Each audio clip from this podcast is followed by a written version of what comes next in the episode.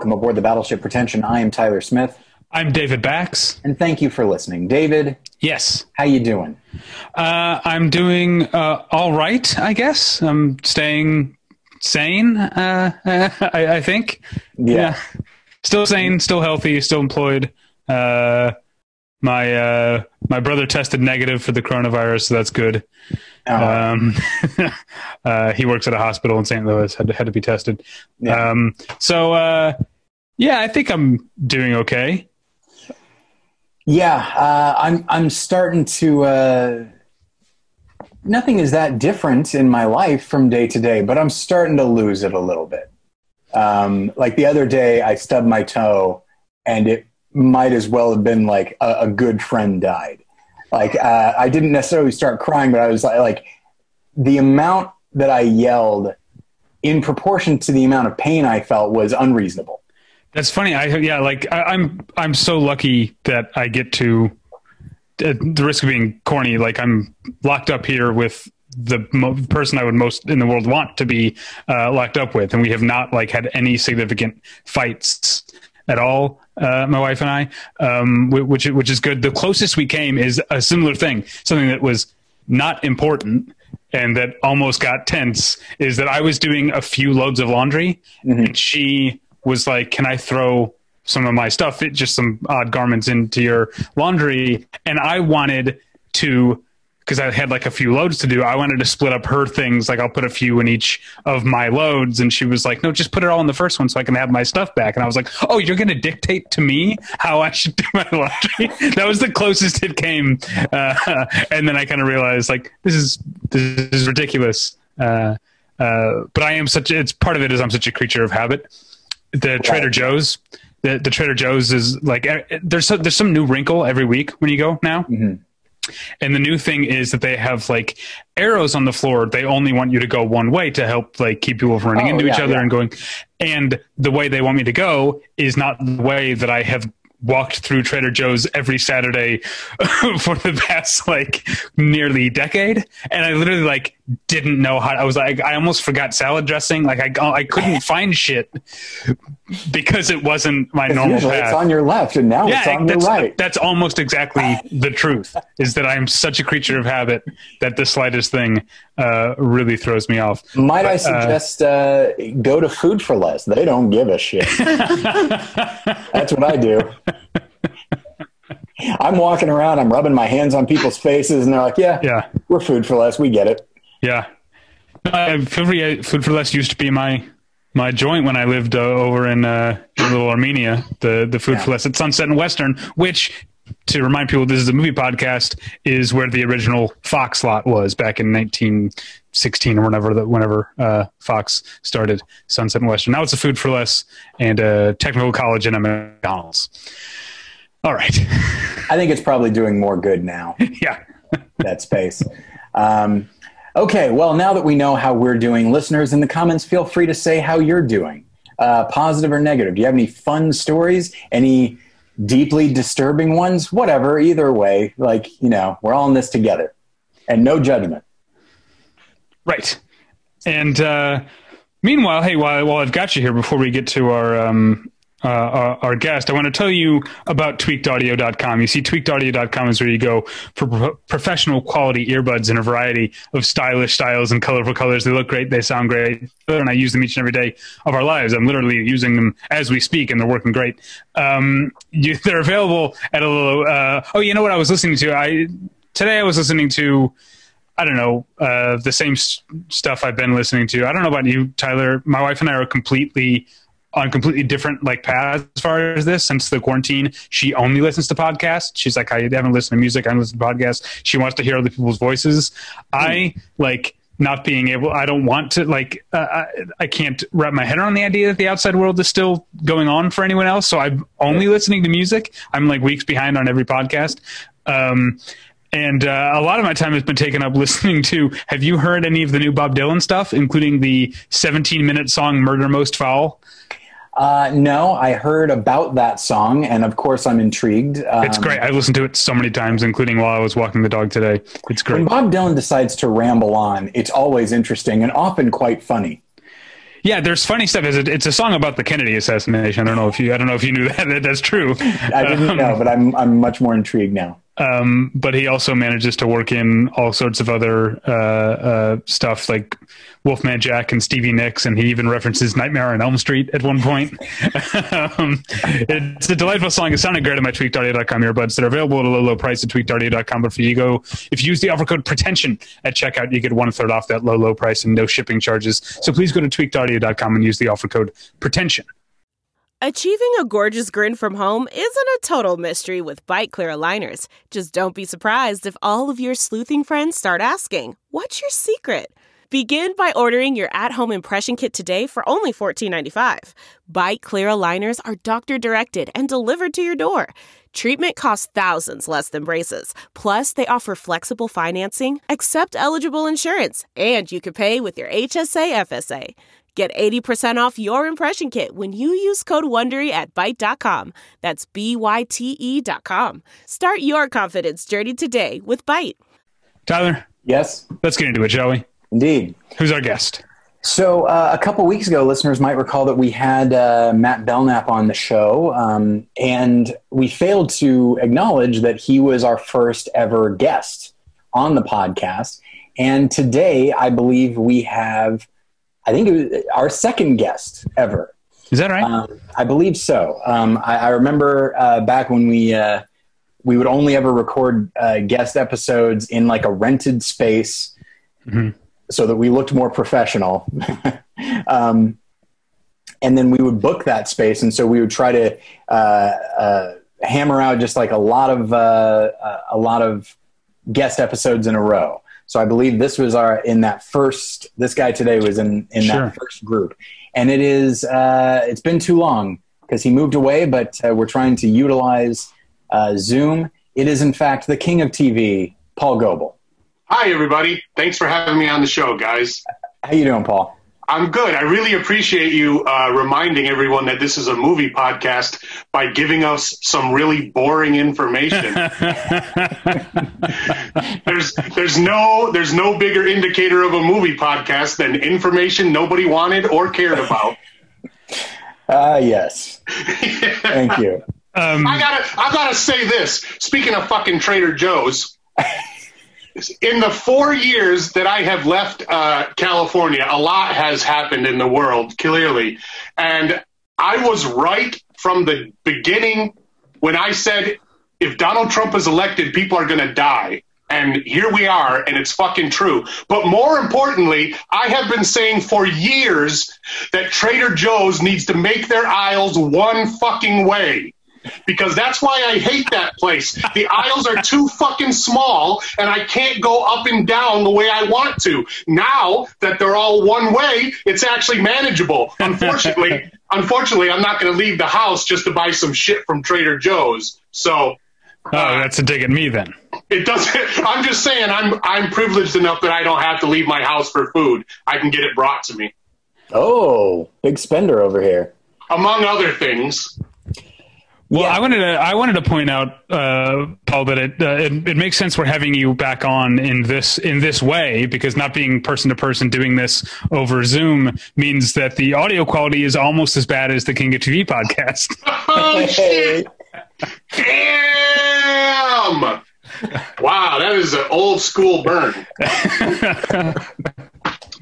but but still on par with the Hey Watch This podcast? Yeah, yeah, yeah. About about like that. Yeah. okay, that's good.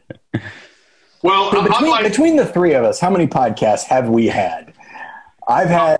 There's BP obviously, and then I had more than one lesson, and then I had uh, Worth Playing For, which I uh, hosted for a short time with my wife, the Survivor podcast. So that's three for me.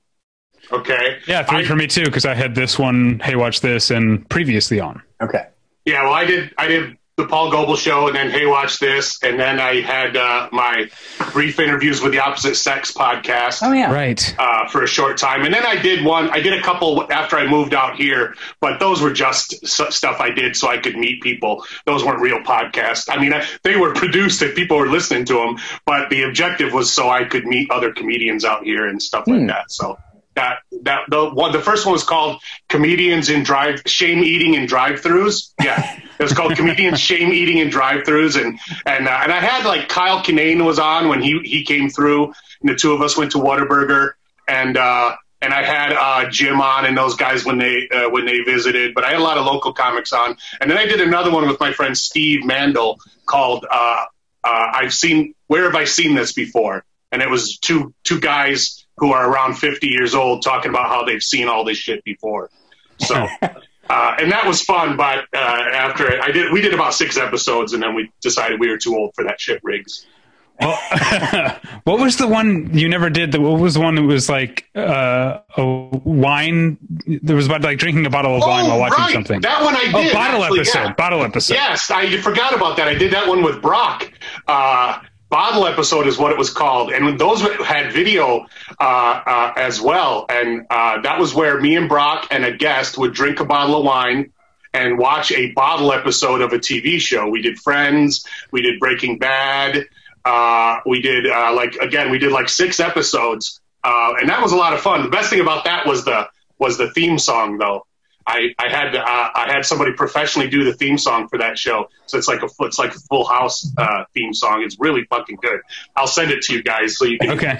you can include it in this episode. Sure, sure. We'll absolutely cut to anything you want us to. Dude, when you when you hear this song, you will go, yeah. Once again, all was right. First that that Trader Joe's thing, and now this uh, random ass uh, podcast theme. Well, first the Donald Trump will end up killing people thing. I said that four years ago. Let's not forget. Right, and you were the lone person. Yeah, you're the saying- only person saying that. Nobody would listen. Clearly, nobody fucking listened. I'll say this: there obviously weren't enough people saying it. You should have done a little uh, six episode podcast devoted to it, and then people would have listened. Well, that certainly would have solved problems, wouldn't it? if anything's going to solve the world's problems, it's another white guy doing a fucking podcast. Well, we do tend to do the best ones, but anyway. Um, so, uh, so Paul, I, you know, you're still you're still watching TV, I assume, and watching movies and that sort of thing. What have you been uh, What have you been watching lately? Uh, pretty much everything. Uh, There's there's very little. I mean, especially now, you know, there's very little that I don't watch. I'm I'm I'm going back. If you have Hulu now is a well. If you don't have Hulu now is a good time to get it because first of all they just partnered with FX. So any show that's on FX is also on Hulu, including all their old shows. Uh, so that's huge. If you like, if you never ha- had access to FX before, you can watch all those fucking Ryan Murphy shows, Feud, and all that stuff. So that's pretty great. Plus, they have a lot of uh, foreign shows, like from England and Australia and New Zealand, and some of them are very, very good. One of them I like a lot is this show called No Activity, which is on here in America, but it's on CBS All Access.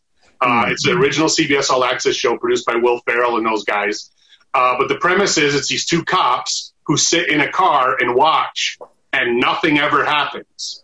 There is no activity. And sometimes it cuts to the warehouse where there's dudes in there, the warehouse that they're watching, and they're just sitting around talking. And it's all a bunch of shit that happens, but nothing ever happens. It's a, in the, the American version is Tim Meadows and one of the original guys from the Australian version. Um, but you can watch the original Australian version on uh, on Hulu, and they did three seasons. It's really funny.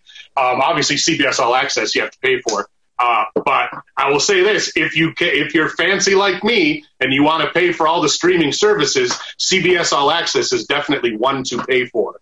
Because as far as original shows go, they probably have the best, uh, like Picard and The Good Fight, and like I said, No Activity and stuff like that. They probably have the best original shows that you have to pay for. I mean, other streaming services like obviously Disney Plus has The Mandalorian, just fucking amazing. But you know, that's it you know, I know, I'm sure a lot of people, when The Mandalorian was over, canceled their Disney Plus subscription, Right. considering it was pr- practically free to sign up for, anyways. Um, so I'm watching all that stuff. I'm, I'm watching all the original shows uh, for the most part. You know what show I liked that I didn't like? Uh, that uh, is Zoe's Infinite Playlist. You guys, Which one? You liked it? Say I that li- again. It's a show that I liked, but I didn't like. I don't like the fact that I like it. I guess is my point. I Oh, see. okay. okay. You know, you do you have you watched the show? No, No. Oh, okay. So you would get it if you watched it. The premise is um, Jane Levy is the star of the show. Uh, she used to be on Suburgatory. The premise is she has something going on in her brain where she can, she's basically an intuitive. She can intuit people. She's very empathic and she can basically intuit what people are thinking and feeling. But the way it manifests itself is in a big musical number. She may be in the middle of having a conversation with somebody, and all of a sudden they start singing and dancing, and that song is uh, obviously a representation of what they're feeling at the time. And in some cases, it's just a heightened version of exactly what they're saying to her. And in some cases, it's the exact opposite of what they're saying because it's their inside feelings.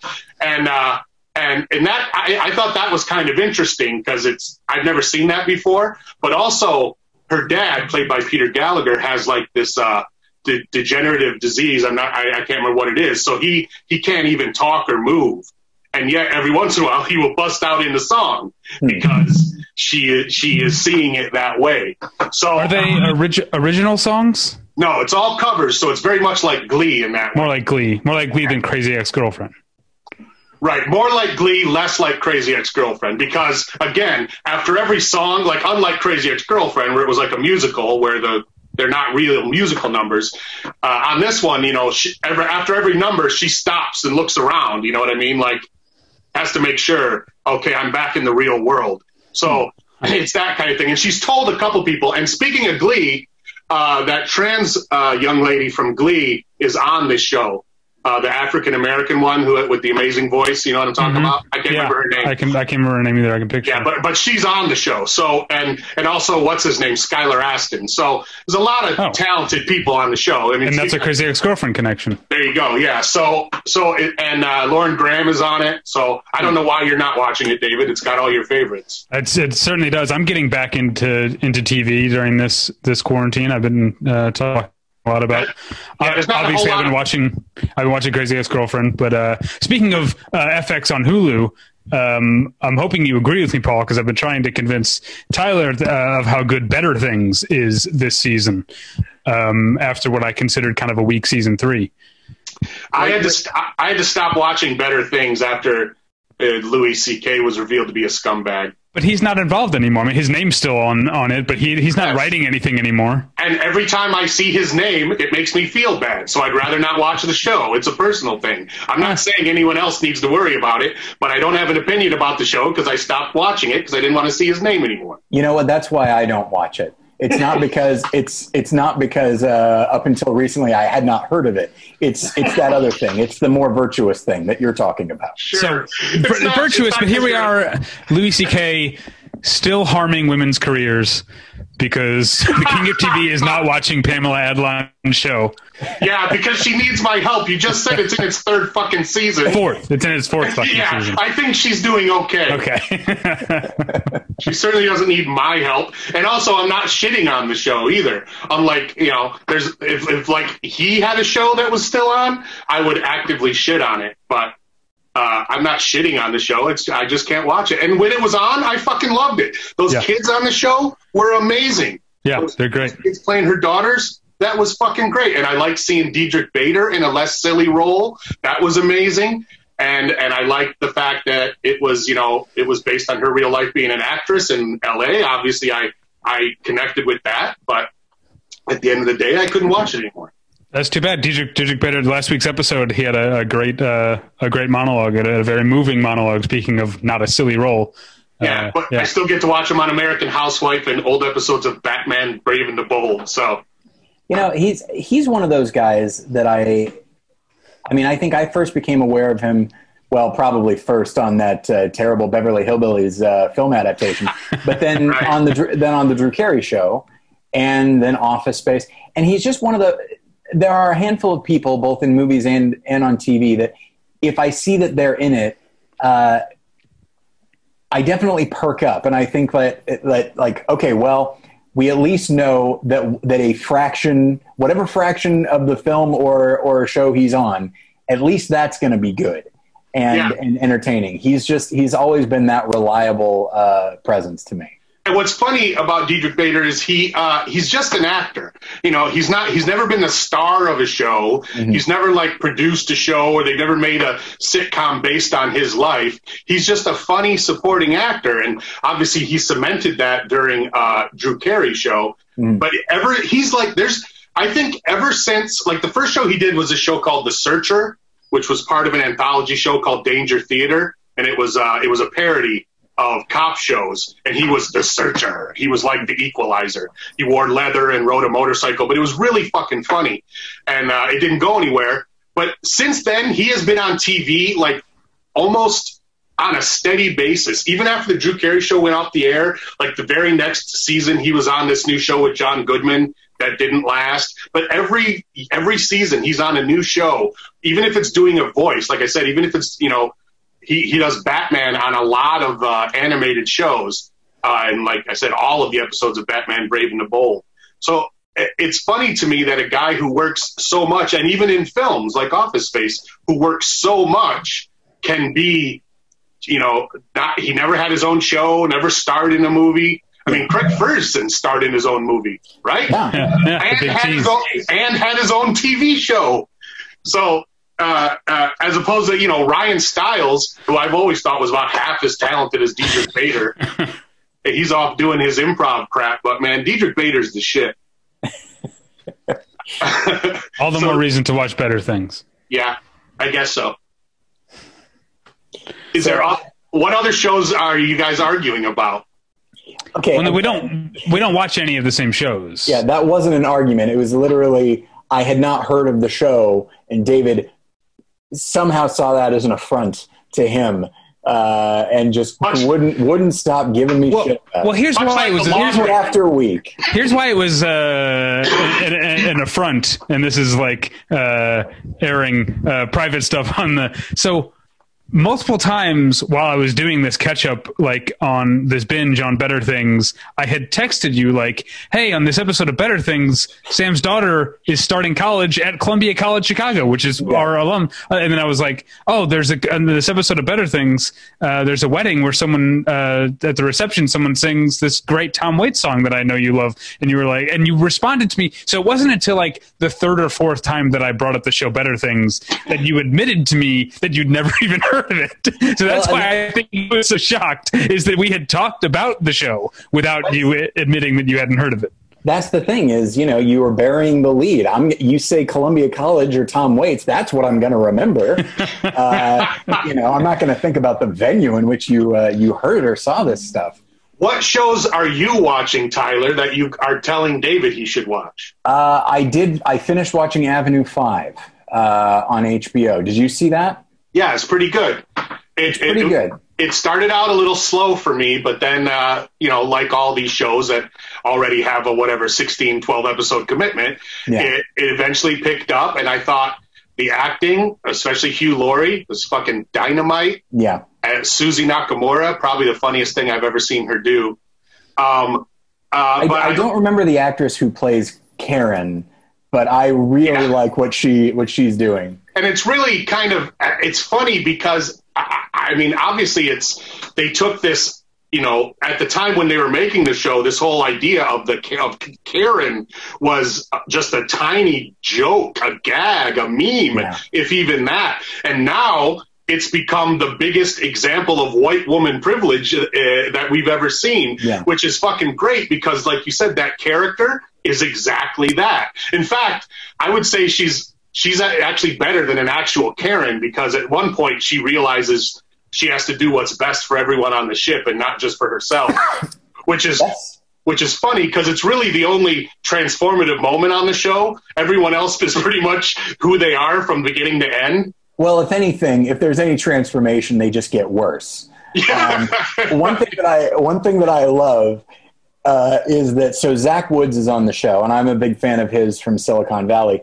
And what I like is that because it's about this uh, this intergalactic cruise liner essentially, and then they get knocked off course, and so they're going to be stuck together for like three and a half years, whereas it was going to be a couple weeks or whatever. Uh, and he is uh, i don't know what he's essentially like a concierge so it's his job to make sure the passengers are happy and what i like is when the show starts he's already on the edge. Like nothing has even gone wrong yet. Yeah, he's he's, already exhausted by having to do his job. yeah, and and he's not that good at it. He's Yeah. clear. He's clearly in over his head, which Yeah. eventually you find out everybody is. The whole fucking project is in over its head.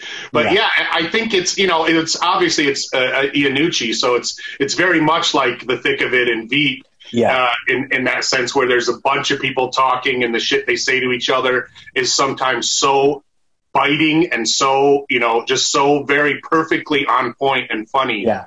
uh, it's and it, and it's well it's well done. I think the casting could have been a little better, but for a, a- like a brand, this was a, like a brand new project. You know, I, I think uh, I think it's a it's a it's a big hit. I think I had a hard I had a hard time binging it. Like I Jen and I would watch like two episodes and I'd be like, I need to take a break because It's- funny yeah. though it is, it is stressful. There's a lot going on. Yeah, Yeah. it's it's weird because there's a couple shows that I'm watching now that uh, well, like Insecure. I don't know if you guys watch Insecure on HBO. Yes, With, I uh, do. Yeah, Finally, I can talk again. Okay, uh, when, when it premiered, I watched it and went, "Oh, this is like black people." Okay, and uh, and I watched a couple more and went, "All right, if I don't watch, if I don't get this, it's not a bad thing. It's not really for me." So I didn't watch it. But but now it's in its, I guess its fourth season just premiered, and I thought, yeah, I'll check it out. And I found that being able to binge it made it so much more interesting because I really don't have a stake in any of these people's relationship. I can bear, I might as well be watching people on another planet as far as their experience goes. Uh, you know, obviously I get it and it's super interesting to me, but I don't relate to it in hardly any way. So being able to binge it like that allows me to just watch it more like, wow, this is fucking amazing. And and then I can also count how many times they say the N word. It's fucking crazy to me how many times they get away. I mean, of course, say it as many times as you want, but as a white man, I just go, holy shit, how many other people watch this and feel uncomfortable? Because Yeah. they call each other, they call people they like, people they hate, inanimate objects, dogs, trees, God, their parents. Everybody is the N word. It's, funny you mention that because I, I I really like Insecure. I think this season got off to a rough start, but I really like this most recent episode, the uh, the Thanksgiving episode. I don't know if you watched it yet, uh, Paul, Yeah. from this past Sunday. Really Yeah. good, and I love seeing Molly's family because. Uh, her mother is played by L. Scott Caldwell, who played Rose on Lost, and her youngest brother is Walt from Lost. Oh shit! I didn't recognize him, but you're yeah. Now you say that, that's that's right. I totally Um, didn't recognize that kid. But no, the thing about the use of the N word, I was thinking about it when I was watching season three, especially the season three finale, which takes place at a um, uh, Hollywood Forever Cemetery screening. Um, it's a very LA show. Um, and I was thinking about how like there are certain comic like comedians who like say they don't use whatever you know they don't work you know Brian Regan's or whatever they don't cuss or whatever. But sometimes there are certain jokes where it's funnier to say fuck in the middle of the joke, all right? Right? And, and so there are jokes in Insecure that I, I can't fully repeat that are, but they're funnier because, and there's a, there's a joke in the in that Hollywood uh, the, when at the cemetery screening where the movie's about to start and uh, Lawrence has come over to say hi to Issa, his ex girlfriend. They're sort of like reconnecting and learning to be friends. And he's standing there, and the movie's starting, and the, a guy behind him is like, you, you know, sit down or whatever. And he's like, all right, oh, and he sits down. And they talk for a little bit, and he's like, all right, I got to get a go up and get up and, and go back to my blanket and, and, and, and my friends, whatever. And, and he's standing up and they're saying goodbye. And the same guy before goes, you ain't a window, N word. yeah, I laughed so hard. yeah, me too. And, It's funnier because of that. And it, yeah, and it's also because I'm, I'm I've never been, but I'm sure you guys have been. One of you guys have been to Hollywood Forever to see a movie, right? Many times. Okay, so it's not a black thing. That's the other thing that I find funny. Um, they go to see Ent- uh, and The Last Dragon, which is obviously a black movie, but the cemetery is not a black thing. Uh, in fact, because of the part of town it's in, it's just primarily a white thing. It's a lot of fucking white, young white people go to it. But obviously, in this version, because they're showing The Last Dragon, a lot, it was a lot of black people. But I find it funny because Well, and the implication was that this this was an event put on by someone other than the people who do. This was specifically aimed at the black uh, uh, at, at a black audience because uh, one of the organizers has become a recurring character on season four, uh, Okay. Condola. So Right just some backstory there. There you go, if you're not watching the show. But I'm sure in all the times you have been there, nobody has ever even yelled at you to sit down, let alone called you a name, right? Yeah, yeah, yeah. They have never said, hey, nerd, glasses, get the fuck out of the way, right? No one's right. I ever. think I think nerd glasses is not going to be specific enough. yeah, not fair. But that's what I. That's one of the things I love about the show is because uh, that this is just a, it's such a cultural thing the way they talk, and even just simple things like that, like phrases like "that's what's up" or "for real." The way you know, just the idiomatic stuff. It's obviously it's a completely foreign uh, uh, foreign uh, world to me. I fucking grew up in Arizona, you know. I, I, I didn't have a lot. Of, I had a lot of black friends when I was uh, a kid in Michigan. Not so much growing up in Arizona, uh, and so. Uh, but it's amazing to me also because after living in LA for 20 years, I like to watch shows that take place very obviously in LA, Mhm. and and that show does. Another one I like to watch for the same reason, although it couldn't be a more different show, is The Rookie with Nathan Fillion. I don't know if you Oh, guys okay. watch that uh, because they're LA Yeah. cops. So they go all over LA, which is really nice. And uh, one of the cool things about that show is uh, obviously all the cops wear body cams. So they often use the body cam footage as Hmm. part of the show, which is kind of neat. But it's funny it, uh, that I watch both those shows for similar reasons, even though they couldn't be any more different. Uh, you know, one's about Yeah. a white cop and one's about a bunch of black people. Now, the more I watch it, I I have to resist the urge to go, so this is like Black Sex in the City, right? Because honestly, the more it goes on, it becomes a show about this young lady and her relationships, her friend who has similar uh, problems with relationships, although very different, and she has a very different career. Her other two friends, who also are very different, one of which is married and is having a baby. I mean, that sounds very familiar, doesn't it? No, I see what you're saying, and then, like there's a Samantha certainly with the the, The Kelly crazy one, character. yeah. I can see that dynamic playing out, but I think the way that I think insecure. This is going to sound like I, I love Sex, Sex in the City, but insecure. I think it has more of a. It's grounded in a version of reality. It's still a little bit sort of there's some wish fulfillment type type stuff, but it it it still feels like people coming from different uh, you know economic backgrounds and and and people being a little bit more uh flawed i think is a big part of what makes insecure i think I don't want to say better than Sex and the City. I know people love Sex and the City, but uh, a, a lot of the times um, that that show is, I think, a little bit too much. Like there's your, you know, there's your Carrie and your Samantha and your Charlotte and and uh, Yeah, uh, well- and and they and they never sort of and, and they sort of like had the characters defined and then just sort of stuck with that, and things happened to Yeah. them. And there's some of that on Insecure too, but a lot of what a lot of the things that befall the characters in Insecure happen because of their own inner failings and their flaws. Yeah, well, I think Sex and the City was at a disadvantage eventually because the show got so popular that they kind of had to write in a certain way. I'm sure there was times when someone said, like when Samantha had cancer all of a sudden, that was a big deal. And that could have kind of that could have screwed up the show and certainly her character. Because eventually people love these characters so much they don't want to see them change at all because they're more than characters. They're fucking slot machines and lunchboxes and stuff.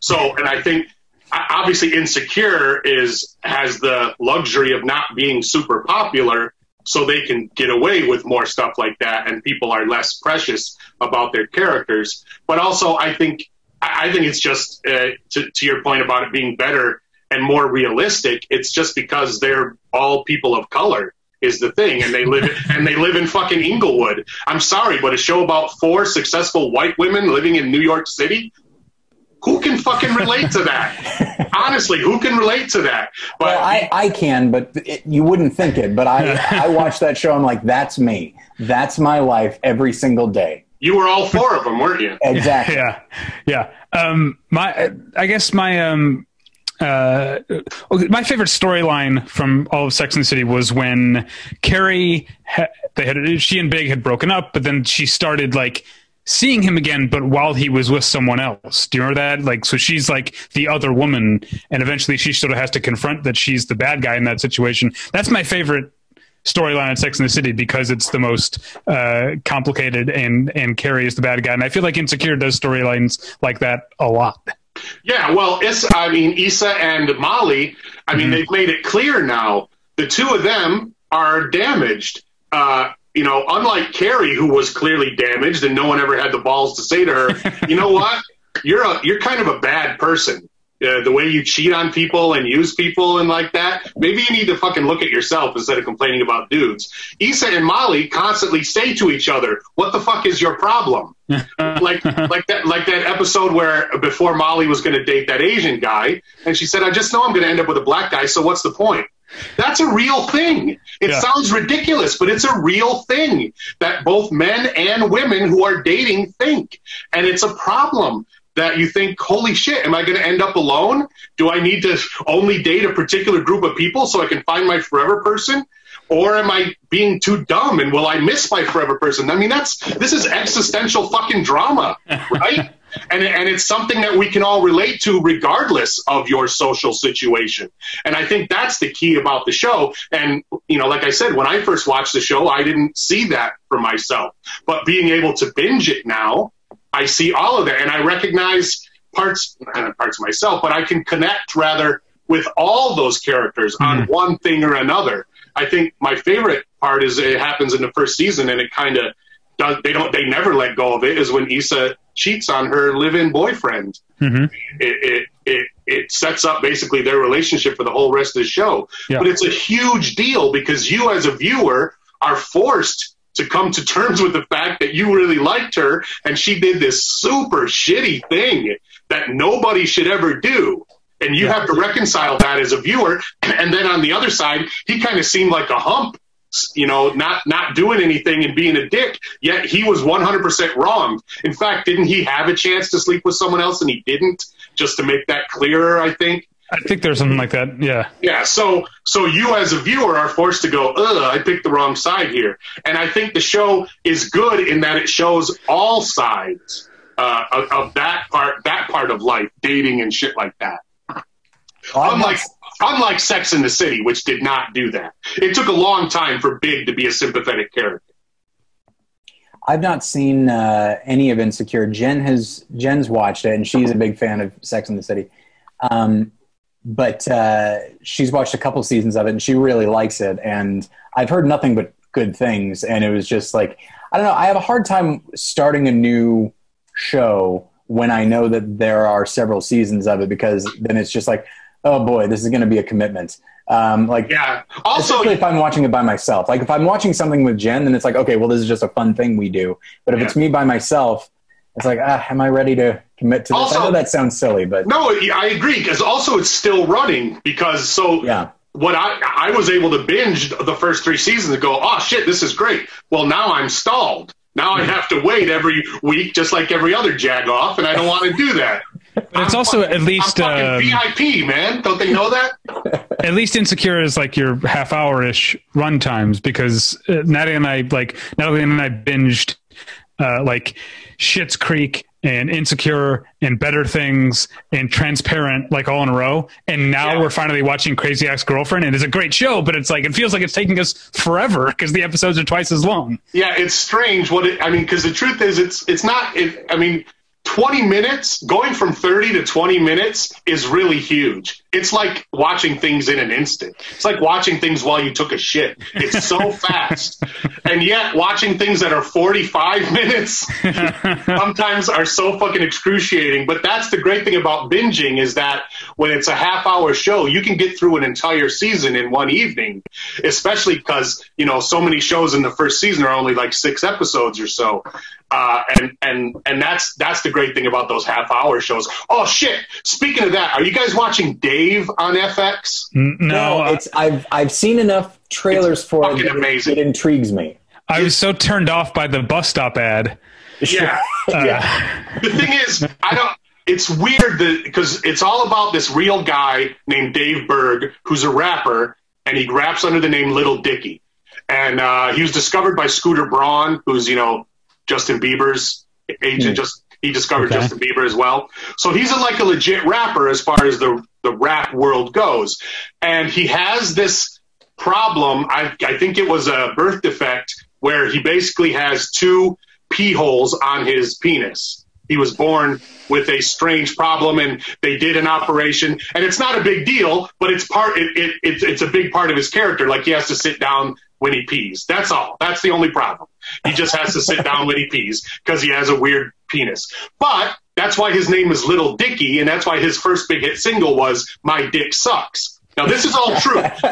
this is all real stuff about this guy Dave Okay. Burke. So the show is a lot like Seinfeld in that it's it's about him. He plays himself. He is a rapper, and he has uh, one of his best friends growing up is a producer who makes beats from it uh, for him, and he's black. So they have a special relationship. His roommate is Andrew Santino, who eventually becomes his manager. So they have that relationship. He has a girlfriend.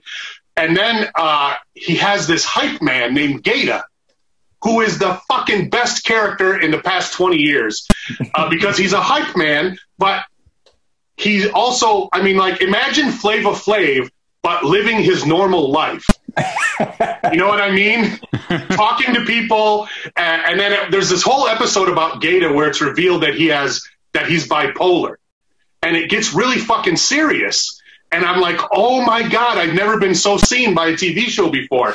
And the show does these out of the box things like you would expect from a show on FX. Uh, uh, just shit that like you've never seen on a show before, and it's it's like I said, it's completely out of the box in terms of the way they're producing the show. But you watch it and go, this can't be real. And yet, because it is, because he's a real dude and he actually has a real song and a career and all, it's like that. It's like it's like if you were watching Seinfeld and going, this guy's not a real comic, is he? And you hadn't heard about Seinfeld already.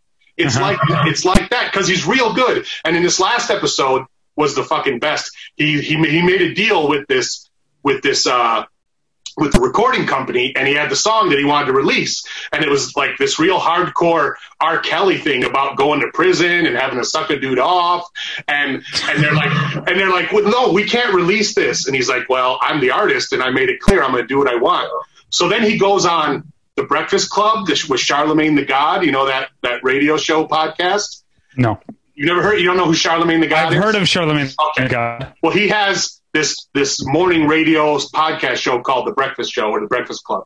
So he goes on it and he wants to play it and like release it, uh, but then he doesn't, and instead he just spits this fucking rhyme.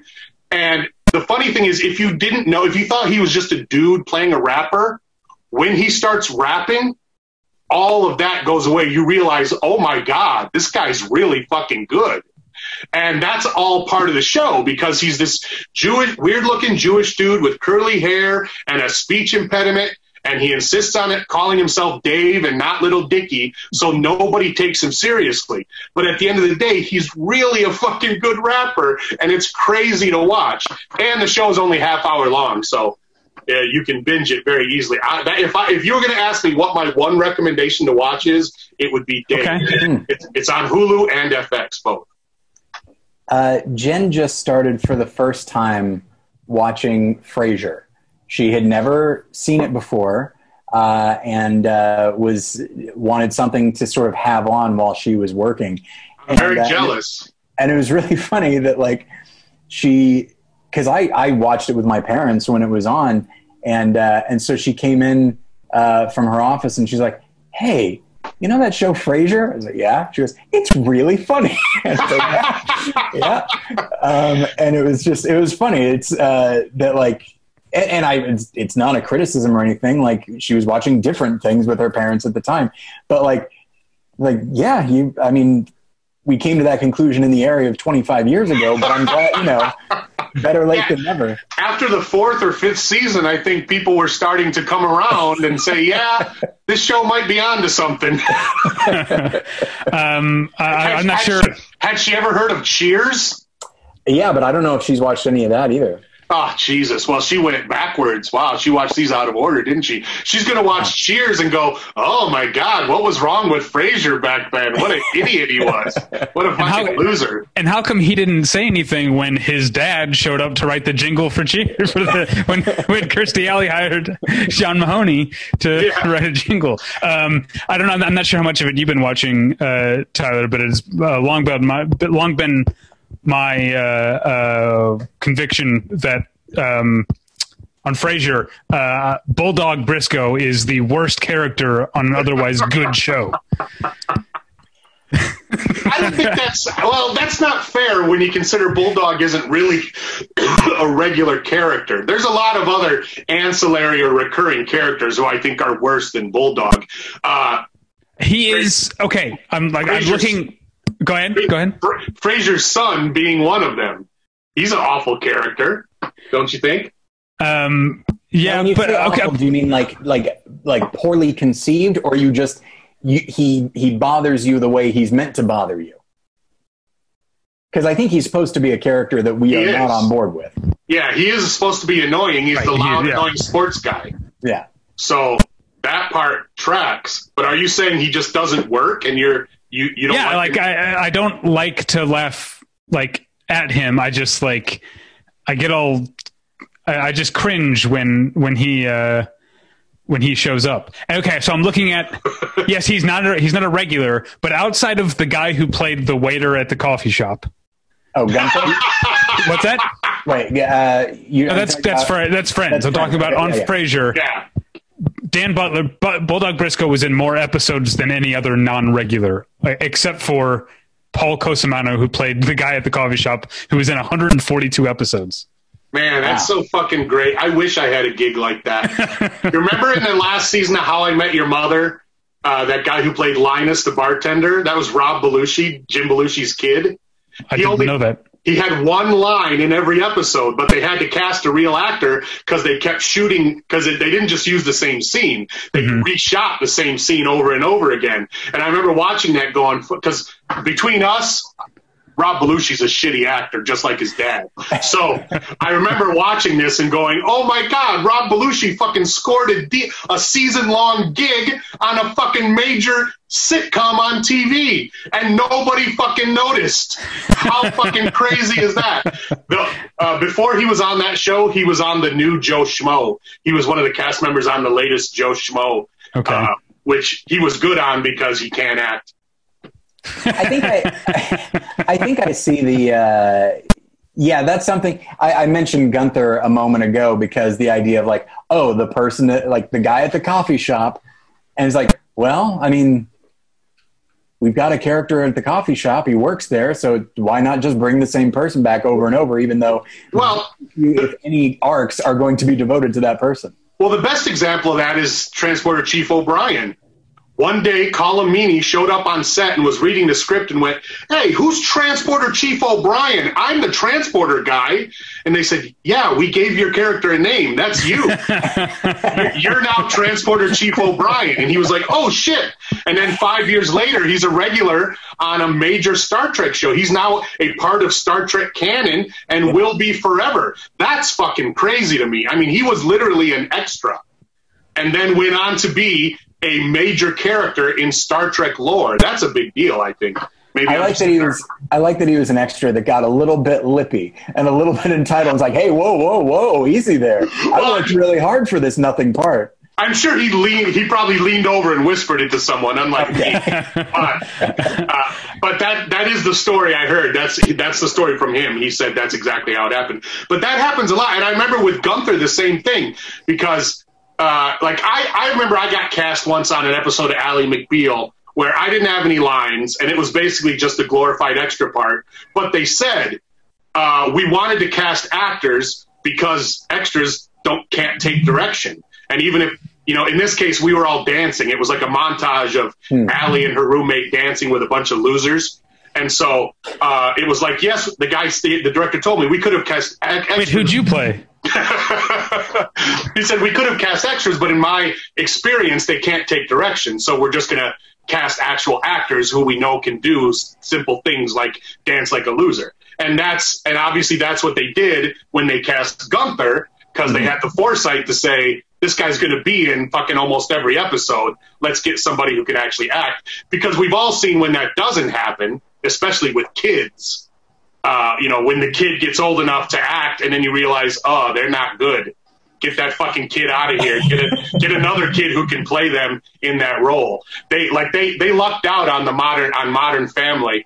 Uh, I- in in the sense that she wasn't horrible. No, she's I'm so- not. she's not great, but she's not horrible. But wait, you're talking about Lily? Yeah, Because even she is the second Lily. yeah. Well, the first one was a baby, so let's. I mean, you can't fault them for recasting a baby. All shows do that. Turns out this baby can't act. but Once, Oh, once boy, she, once she turned two and a half and lost her looks, that baby can't act anymore. I just like the idea of these executives being like, "Oh, we backed the wrong horse on this one." well, even the Olsen twins are like, Jesus, neither one of them can act. We're stuck with him. But that, like on, uh, I don't know if this has happened before, but on uh, uh, an example is um, that Brett Butler show, Grace Under Fire. Face under fire, yeah. the kid Quentin left the show, and when he came back older, he was a different actor. An adult was playing him. So that often happens. Like they cast a little kid who is super cute, and uh, but they don't all grow up to be Joey Lawrence. And by the time they're five or six, well, um, the best example is probably fucking uh, DJ Tanner. The kid was super cute, and then we all realized, oh no, he can't act. He sucks. And so Oh, they wait, DJ Connor, I'm sorry, yes, DJ Connor on, Oh, okay, on there we go. Roseanne. Yeah. Michael Fishman. Michael Fishman, who's a great guy. I've met and worked with him, and he's the nicest man ever. But it's clear he was a cute kid who aged out of his cuteness and then wasn't wasn't a good actor. So they kept him around to be nice, but gave him nothing to do. And I and obviously he hasn't gotten any better in the past 30 years because one of my favorite things about watching the Connors is watching them give him one line and seeing him totally eat it every fucking episode. Uh, I have not uh, watched any of the new Roseanne or the or the Connors. Um, before we move on, though, I wanted to bring up my favorite example of the person who's uh, in an entire run of the show. It doesn't really count because it's the opening titles, but I love that BJ Porter I knew you were going to say that. of Mr. it. Show fame is technically in every episode of Angel because they used a Yes. clip of the one episode he was in in the opening title. And even as they changed the opening title sequence to add new actors and have more updated shots, they kept his shot in, and he's in every single episode of Angel. because he's in the first episode, and he's actually Not in, the first. No, it's not the first I mean, episode. first It's- season. I mean, first season. But he's in one of the most significant episodes of the first season, in my opinion, because that scene of him that they use is the only scene of him in the entire episode. He's a he play his character is a ghost who doesn't talk. So and you can't see him. It's just like it's like Exactly, you know, so- like a, a soap or, or like a hairbrush on a string is usually what Dennis is. But Yeah, there is the one flashback where Beth Grant is sealing him up in a wall. Yeah, it's a flashback when it's literally just that scene. So when you say, "Oh, BJ Porter's in that episode," you're only you're seeing all of what he is in that episode. But it, it's a it's a pinnacle moment because that's the episode where Cordelia finds her own place. She eventually moves into that place. That's where we realize uh, uh, it sets a major tone for the show because just like Buffy, it shows uh, not all uh, monsters are bad. Some ghosts are okay. Some demons are Yeah. fine. Uh, so basically, her and Dennis are roommates. And in fact, uh, it becomes less and less. But there are subsequent episodes where her and Dennis have a back and forth, and they remind Yeah. you, oh yeah, she lives with a ghost. So, and I think, and honestly, in my opinion, that's the first episode of Angel that actually begins the series. Everything else is just resetting from leaving Buffy up to that point. You know what I mean? Uh, you might say it's when they move into the hotel, but I think it's at that point because that's that's at that point. That might even be the episode where Cordelia says, "I was the ditziest bitch in Sunnydale, but look at me now. I, I don't even have a place to live." And it's that kind of self-reflection that that that Cordelia has that make that sets the show apart, even from Buffy, in my opinion, uh, because every character at some point on that show does that. They they see themselves and their world for what it really is, and uh, I think that's what made the show uh, a cut above other shows. Yeah. Uh, I, I, I love the fact that hardcore film nerds listen to you guys' show for all this really boring uh, deep dives and shit, Uh-huh. and, and even they are going to listen to this and go, "Why are they talking about TV? God, this is boring." They've, I like to think that they, if they are sticking with us after the 13 years we've been doing this, they understand that every once in a while an episode is just a complete whiff. And obviously, that's that's what we're doing right now. well, I think most of them are listening because you need to amortize those tweaked audio earbuds. I mean, eventually they pay for themselves, but you have to keep using them. You can't just stop listening. So. Exactly. Yeah. It's better, uh, to oh, invest in, it's better to invest in one good pair than just you buy a new pair every new episode. Well, that code is good every time. Um, Paul, you mentioned it earlier, but uh, Modern Family. Are you the other person besides me who stuck with it all the way to the end? Yeah, and it's funny because you know we used to talk about it a lot on our old podcast. Yeah. and uh, and you were very passionate. So every time I would watch and like I would see a scene with Julie Bowen where she was really funny, it would remind me of the conversation we had about how the show had, what kind of lagged for a while, and partly because of her. Because not not because of the actress, but because there wasn't anything for the character to do really. And then they did that thing where, and then she took over for for Jay at the closet, which kind of solved that. But but now you see at the end of this, uh, before this season was even over, she quit that, bailed on that whole thing because obviously uh, it's hard when you have you don't want to keep writing a separate uh, a scenario. They had to obviously write more shit for her at the office, which is never good for a show. But I think it it kind of fixed that problem in the sense that it made her realize, oh, I need to be with my family and not with my job, and it and it, it made her a little more invested in the family, especially after Haley had kids and all that shit. Because uh, one, I think the best thing they did with this season is how even all the all the kids are grown ups. For some reason, they're all still living at home and they're all complete fuckheads. Like they have no idea what they're doing with their lives, right? I, I I didn't like that aspect of it because it felt like reverse engineered. It felt like a way to just like not change the dynamic of the show, and it didn't seem like it was actually commenting on itself. I feel like the show got got lazy. I agree that I liked you know about halfway through the series what they did with Julie Bowen, but it also stopped being consistently funny. I, like I didn't laugh that hard at all, especially this last season, except for the one that uh, Stephen Merchant was on. Because uh, I like uh, like much like Jenny watching Frasier, I like a farce. uh, I, and and Modern Family remained good at doing farce uh, up until the end. It's one of the few things that stayed good at, I think. But uh, for the most part, I found this last season to be a, a real bummer.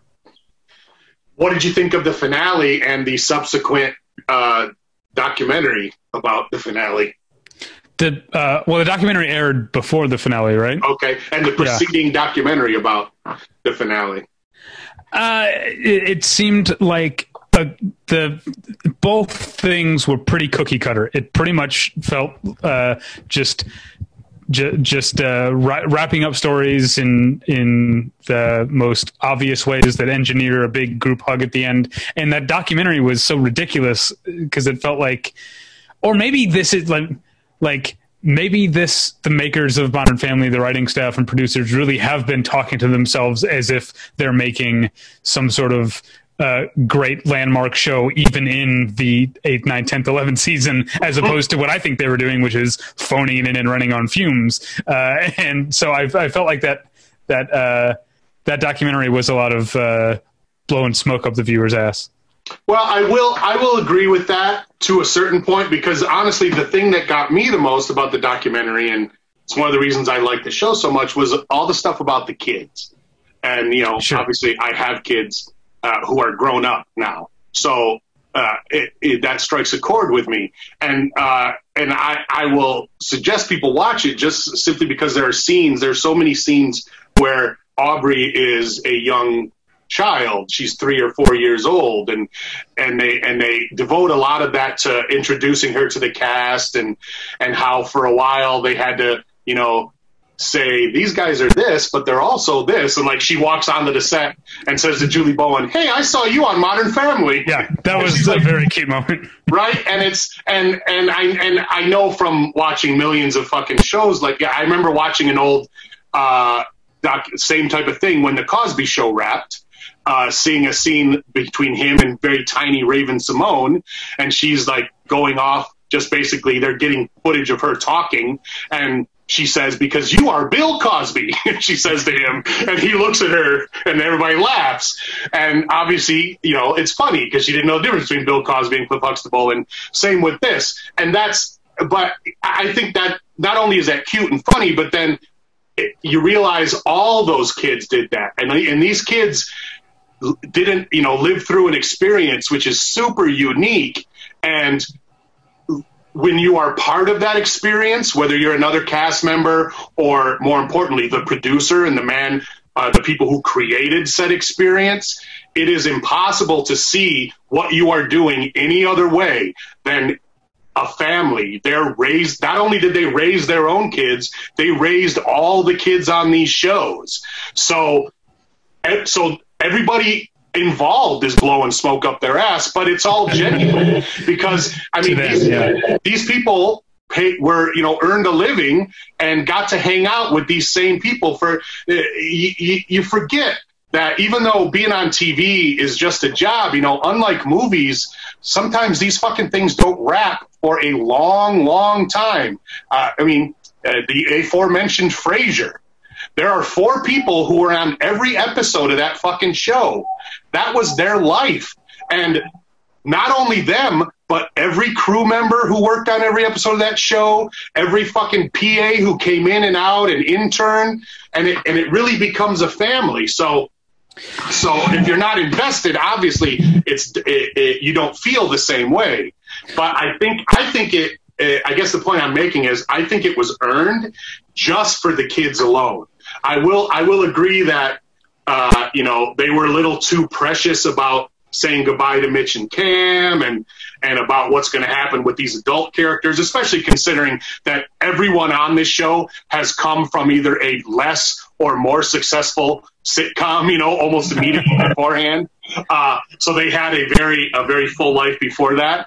But to see to see how it affected the kids, because as we know, many of these kids uh, some of them aren't going to act again because they don't have to, but none of them are ever going to do anything even close to as good as this. Um, the most interesting thing uh, about the kids to me was, it, in, in retrospect, it should be should have been obvious, was that Sarah Hyland, though she plays one of the kids, is really because she was even though she started playing at high schooler, she was already like in her early twenties when the show started. So she, Yeah. when you see the behind the scenes, she's clearly one of the adults. She's like she's like friends with Julie Bowen. She like and like the younger siblings are are friends, but uh, Sarah Hyland is a uh, she eats lunch with a different click behind the camera than she does like on camera. I thought that was really interesting. Yeah, uh, because uh, she, I guess, she has uh, she has a, a some sort of condition that makes her a small person.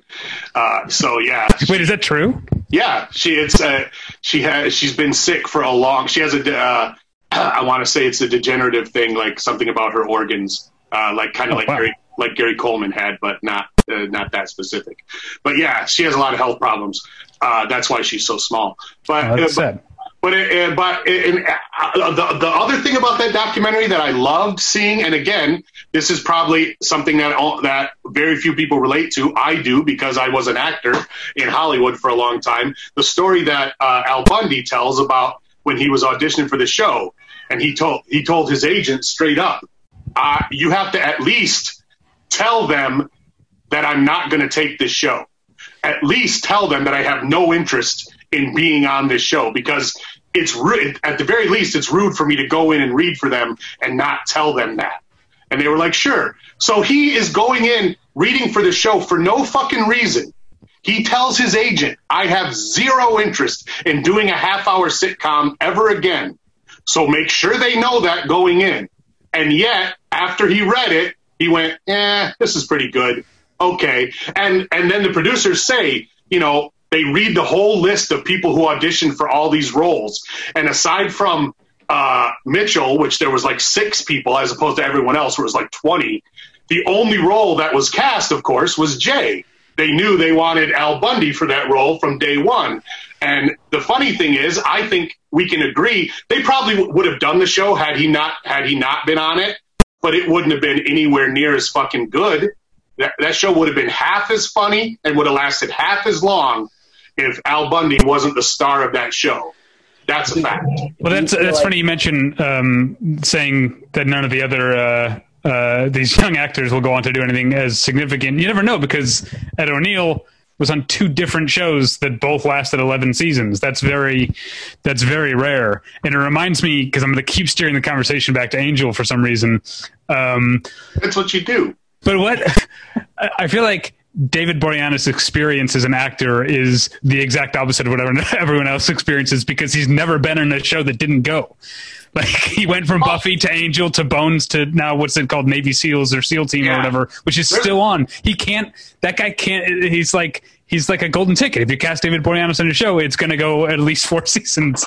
The funny thing is, well, it's like I said about Diedrich Bader. That happens more with supporting actors. Um, who was that that young lady who was on uh, Jorja Fox? I think is her name. She was on The West Wing, right? hmm And then she got killed on The West Wing, and then uh, or, and then she was on ER, and then Okay. she immediately went on to CSI CSI, yeah. and she was like that where she had all and i remember reading an article with uh, george eads who was also on csi and he said man she's so lucky i've been on three shows that all got canceled this is the first because he was on uh, savannah you remember that show savannah I don't. No. it was it was like melrose place but it was set in georgia uh, Jamie Luner was the big star but it was What on city in Georgia?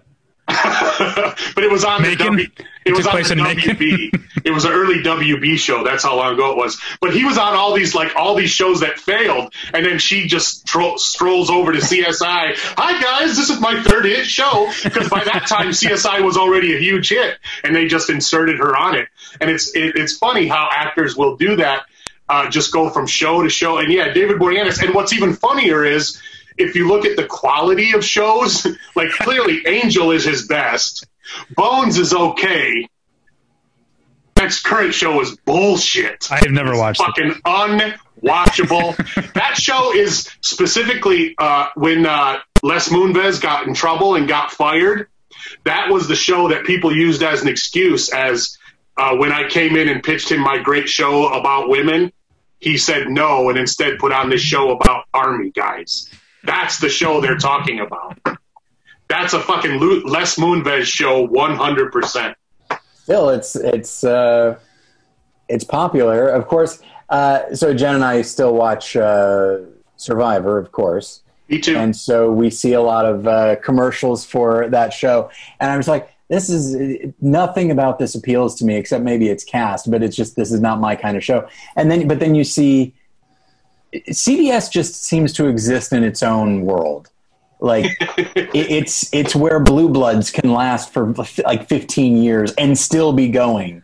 Uh, like I, I recognize that CBS cancels shows. I just can't think of any. Uh, it's it's almost as though like if they greenlight you, you're good for a while at least because Yeah. all, your viewership is going to fall asleep before they can change the channel.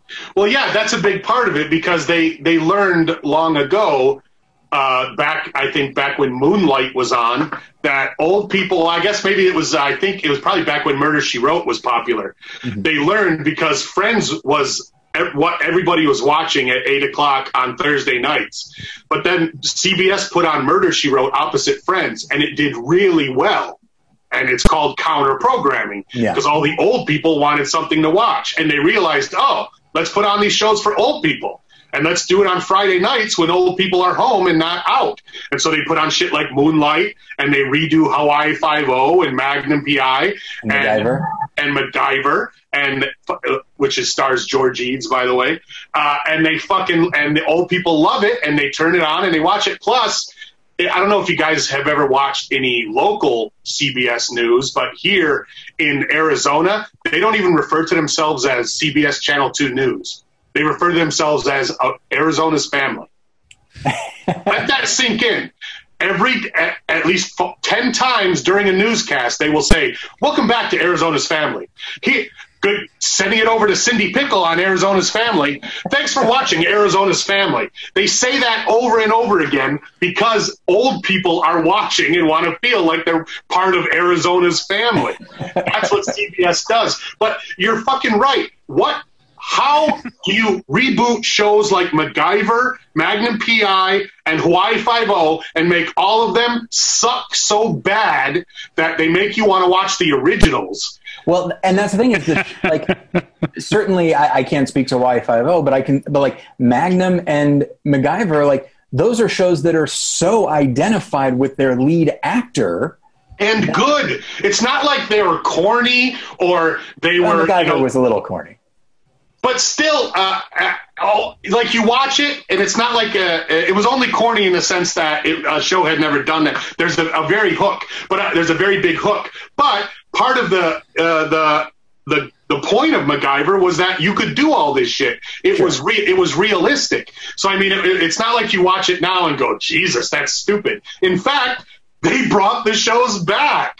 Yeah. So, uh, so the, it's not like they're out of date. Like I, I rewatched. You know, we talked about binging shows, and even before the uh, the lockdown, I binged. I rewatched The Office over the summer, and I fucking loved it. I rewatched Parks and Rec, of course, and it was amazing, just as good as the first time. But some shows like Thirty Rock, I tried to watch, and I was like, wow, this isn't near as funny as it was the first time. I don't know. I don't know if I agree with you on that one. Uh, it might be. It's.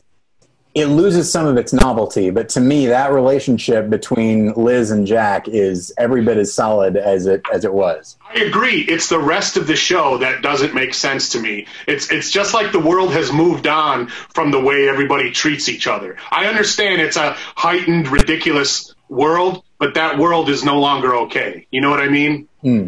Especially her because she's the boss, uh, much like that show. Um, but I'm just saying it felt weird to watch it again, and I think uh, uh, and the the old MacGyver, the old Magnum PI, even the old Y five O, they still hold up because even though they're very uh, uh, I don't know what the word is, even though they're very identifiable, especially the shows shot in Hawaii, you know, you can tell what they are and why they're they're products of the 70s and the 80s and whatever. It's not like they're the fucking banana splits or something. It's not like a show where they're constantly talking about what's going on in the world or they're using old flip phones or, you know, it's not like shit sticks out that doesn't make any sense or they're just saying stupid shit that we all know isn't true anymore. You know what I mean? Yeah. They, they still hold up in terms of, I guess, in terms of like gravitas and believability. Um, and, and you can watch those now. Whereas if you watch, I think if you go like in 10 years, if you watch the new version of Magnum PI or MacGyver, I tried to watch the new MacGyver. I thought it was bullshit. It, I was like, I don't buy any of this. I bought the old one. This one, I don't buy it. Mainly because this kid's like, what, 25 years old? Fuck that kid.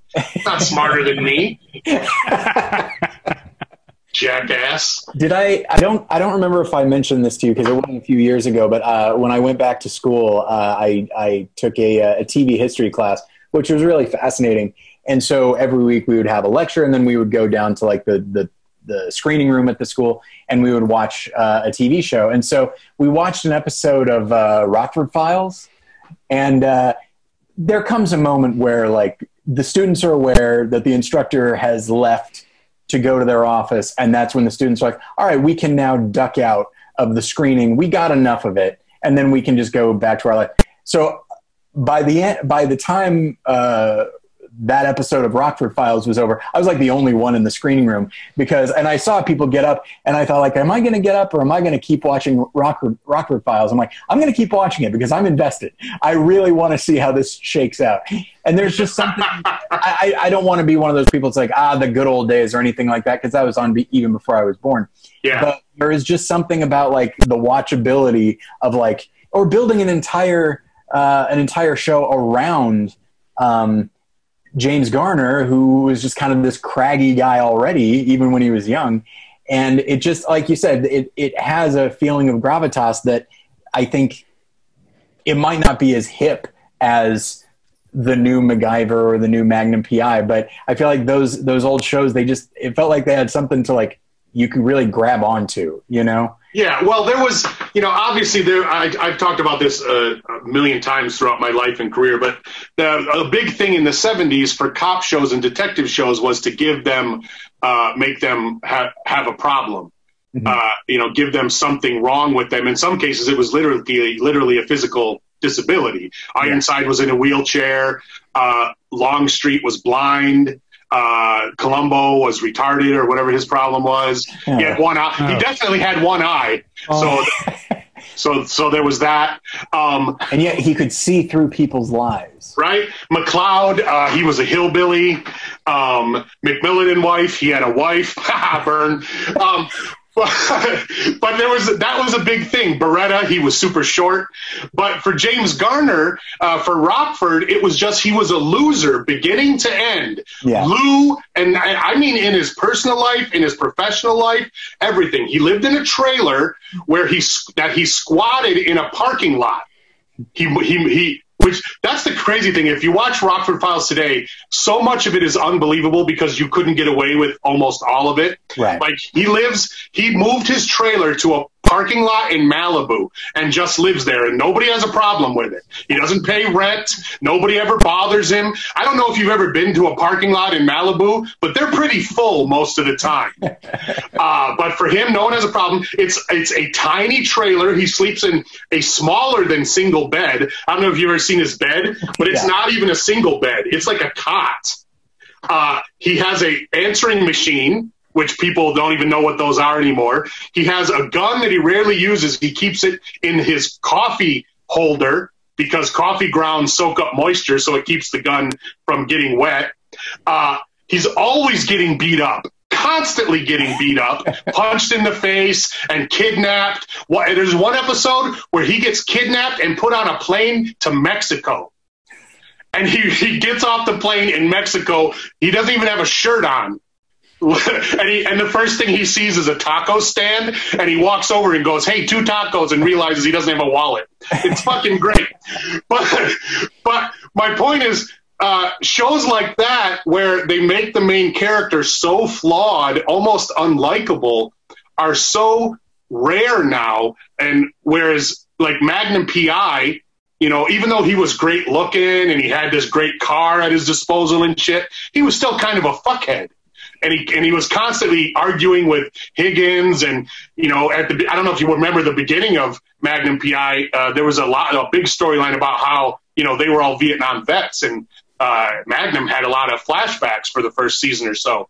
So that's like a that's like a cool guy, you know what I mean? And and he, and but he's but he's super flawed. Now the new MacGyver and the new fucking Magnum, they're all gorgeous and young, and they can fucking scuba dive and fly and shoot beams out their eyes. Like what the fuck? I, I don't know if you guys heard, but Will Forte is working on a, a, a TV show version of MacGruber. Hmm. Like it's a done deal. And it's I think it's going to be on Netflix or something. But that means this is the first time that a parody of a show has been on while the show it's parodying is currently on. Have you guys ever heard of that? It's like if the Bionic Woman was a parody of the Six Million Dollar Man. Like this is going to be a show on another network making fun of a show that's currently airing on a different network. Has that? I, I can't think of anything that that specific. Obviously, there's shows like Soap was a parody of shows Sure. that were on at the time, but not of one in particular. no. Um, and like Studio 60 on the Sunset Strip was like a like sort of a drama parody of 30 Rock, uh, in that it was. Uh, you But that know- wasn't intentional, yeah, dumbass. yeah, I know. Considering those shows premiered the same season. Remember, speaking of that, remember when we all read about those shows and went, "Oh, poor Tina Fey." she thought of the same show as Aaron Sorkin did. No one's going to watch it. And then a week later, we all went, "Ah, poor Aaron Sorkin made that garbage TV show that nobody likes." Whereas Tina Fey wrote this fucking hilarious piece of comedy. I remember reading an interview where people said that to her. People were like, "Oh, I'm so sorry to hear about that Aaron Sorkin show. Bad timing, huh?" And she was like, "They're different shows. I think Yeah. we can both exist." And Turns out she was wrong. That kid. no, Yeah. because only good shows. It turns out only good shows can exist. Really Oh, if, shitty ones. if only that were true. All right. Uh, oh wait, sorry, Hold Paul's on. taking a call. Yeah, Spock, uh, we're about done here, okay? So beam me up in like a couple minutes. Okay, thanks. Got it. Um, I'm just, uh, I just want to go back to a couple weeks ago when we were. Oh, Talking wait, about- hold on. I'm getting a call. Hold on. yes, Spock. Well, I said give me a couple minutes, asshole. I didn't say immediately. Fuck you, Spock. I'm sorry. Uh, do you remember a couple weeks ago we had Matt Belknap on and we were talking about how uh, parts of Tommy Boy aged poorly because uh, he uses the word retard? Yeah. And here we are, two weeks later, and Paul has uh, taken us back to the Insane. problematic '90s. I did not say the word retard. I used this. I said retarded. Oh, that's different. Well, yes, because people are retarded. What do you call someone No. who's retarded? You don't call them that anymore. We don't do use that term them? anymore. Okay, Uh, what do de- you call them, doctor? I guess uh, developmentally disabled or child mentally challenged. Challenged. My Yeah, shrink, yeah. my shrink has a retarded son, and she constantly says, "I have a son who has mental retardation." That's close enough to retarded to me. I get, hey, maybe that's the way that uh, you and all of Arizona's family do it. But uh, here in the here in the enlightened left coast, More importantly, I was I was referring to somebody who is clearly retarded. I wasn't. Is that's that not it? the word. It's not the I word we wasn't use using anymore. it is to I'm saying. defame him. I was. I know making that. I was making a diagnosis. David, what did you? What was the end game here? What did you think was going to happen by He you forgot. saying this? He forgot who we were. Is what Whoa, happened. whoa, hey, whoa, whoa, hang on there. Hang He on. forgot who me and him were. Is what I mean. Okay, Yeah. thank you. There we No. I was thinking about the uh, the listeners. I want them to know Sure. that I uh, Yes, uh, you- don't you- don't sign off on on on Paul's backwards. He, What- what? Paul's doing now is like saying, "What what did I say wrong? I love the Orientals." That's essentially what you're saying right now. yes, many of my friends are slants. What I'm saying is, Christ. what I'm saying is, any listeners who go, "Oh, Paul Goebel's the guest on this episode," fully expect anything that happened here that today. is probably true. Yes. Uh, Okay. let's. Okay. It's a good thing we haven't gotten any new listeners in the last five years. Um, that's probably true, actually. Um, all right. Yes, uh, that is it for for us, uh, Paul. This was uh, eighty percent a pleasure. Me too. Uh, just remember, if you're stuck at home with nothing to watch, you can always stream "Not Another Teen Movie," starring me as the fat short order cook. It's probably uh, the best two bucks you'll ever spend on Amazon. There's And, actually a know- bunch of there's a bunch of my stuff on. If you have Amazon Prime, you can watch that wrestling movie I did. Uh, Oh, they yeah. re- they recut it and put in a laugh track, so it's really hard to watch. Ooh. Yeah, it's bad. But also, you can watch my episode of Will and Grace over and over again. That's everywhere that Will and Grace is. Uh, you can watch. Oh shit!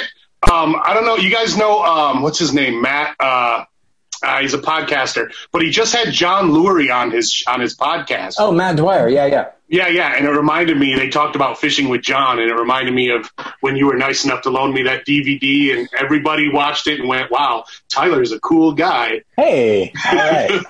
that that made you that gave you a lot of cred in my house.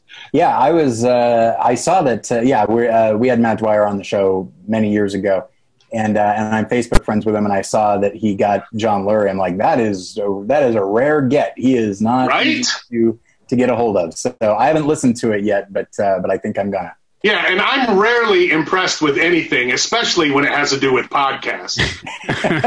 so to get to get John Lurie, I mean, I'm sure most 98 percent of uh, Americans don't wouldn't give a fuck, but to people who know, yes, getting John Lurie, just to fucking imagine if you had him on your podcast.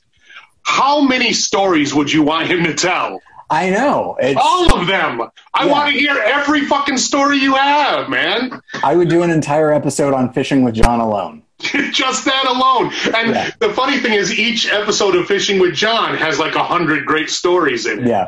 Yeah, that's that's so crazy to me. That, and I guess you know, I've always been disdainful of podcasts, mainly because I did so many of them. How hard can it be if I was so if I made so many? But I think now what you know th- what you guys are doing and uh, and it took a while for people to catch up, but especially uh, like the networks, you know, Seth, uh, Seth Meyers and and news people and people who are realizing we don't need an audience to do our show. we, we don't necessarily we we don't. I mean, it's like SNL. Pete Carpenter straight up said it's weird without an audience, but obviously they've done two shows without one. You yeah. don't really need one, and the audience doesn't care. I mean, speaking as an audience member, I'm enjoying the show more because I don't have to hear a bunch of fuckheads laugh at shit that's not funny. You know what I mean? Yeah. And and and I can enjoy it on my own terms. Seth Meyers, I don't know if you guys watch Seth Meyers, but his shows are amazing now because it's hmm. just him in his attic doing his monologue, doing his hmm. uh, a closer look, and then he has great uh, interviews. Same with Trevor Noah, and they don't have to pander to the pander is not a, a, a, good word to use because it's just natural for performers to extend, you know, to perform for the audience that's in front of them. But when you don't have that audience in front of you, you don't have to be a clown, you know, and you can be more earnest and concentrate on the jokes and also get your point across, which is, you know, what a lot of these comedians and SNL and shows are trying to do anyways. And I think this is the fucking way to go man. Eh, I want to see movies at my house. Like I'll go watch Godzilla on the big screen when I can. But I think we've all proven that you don't need to leave your house for much. I think this coming from Paul Goebel, the expert on performing for no audience. Good times. All right. I've made an entire career on entertaining nobody. well, thank you, uh, Paul. You can find us at battleshippretension.com. You can uh, th- this week. Uh, we're still we have reviews of the movies that are premiering on on streaming. Josh reviewed Deerskin, uh, uh which I also saw and quite liked. Um, you can uh, email us at david at battleshippretension.com or tyler at battleshippretension.com. You can follow me, David, on Twitter at Davy Pretension. You can follow Tyler at Tyler Pretension. Tyler, do you have any anything else to plug right now? Uh, the most recent episode of More Than One Lesson, um, I talk with uh, one of my writers, Bob Connolly, uh, just talking about the various movies and TV shows that uh, that we like, and uh, it was it was a lot of fun. And uh, I also wanted to mention the Patreon this week on the Patreon. Uh, we we uh, picked a chunk of our top uh, our respective top tops 100 films of all time, and and we counted down our 15 through 11 top 100 15 through 11 films of all time. Um, People seem to really enjoy it, and we enjoyed doing it. Yeah, uh, Paul, do you have anything to plug like uh like the hair plug that you're wearing now? well, uh, I got kicked off Twitter a while ago, so uh, and I'm currently. I can't imagine why. And I am currently in the Facebook jail, but you can follow me on Instagram. Since leaving uh, show business, I started an Instagram account, and uh, I took pictures of stuff in my uh, collection, my toy and mm. collectibles collection. So if you are interested in that, there's a bunch of awesome pictures on my Instagram feed. Yeah. at Paul Goebel Show. Um, uh, but I am on Facebook if you want to be my friend. I'm currently in Facebook jail. I'll be out in three days. But uh, if you want to be my friend, I I run some uh, some uh, I do a live game show here in in Phoenix, and uh, I'll probably be doing some of that, and also like live team trivia. I, I was hosting team trivia, and I've I've come up with a way to do it on the internet. So if you're interested in competing and uh, and playing trivia and all that shit, be my friend on Facebook, and I'll let you know when that is happening. All right. All right. Well, Sounds good. Thank you for being here, Paul. Thank you guys for having me. This is just like old times. Yep. A little too much. Thank you at home for listening. We'll get you next time. Go Bye. fuck yourself.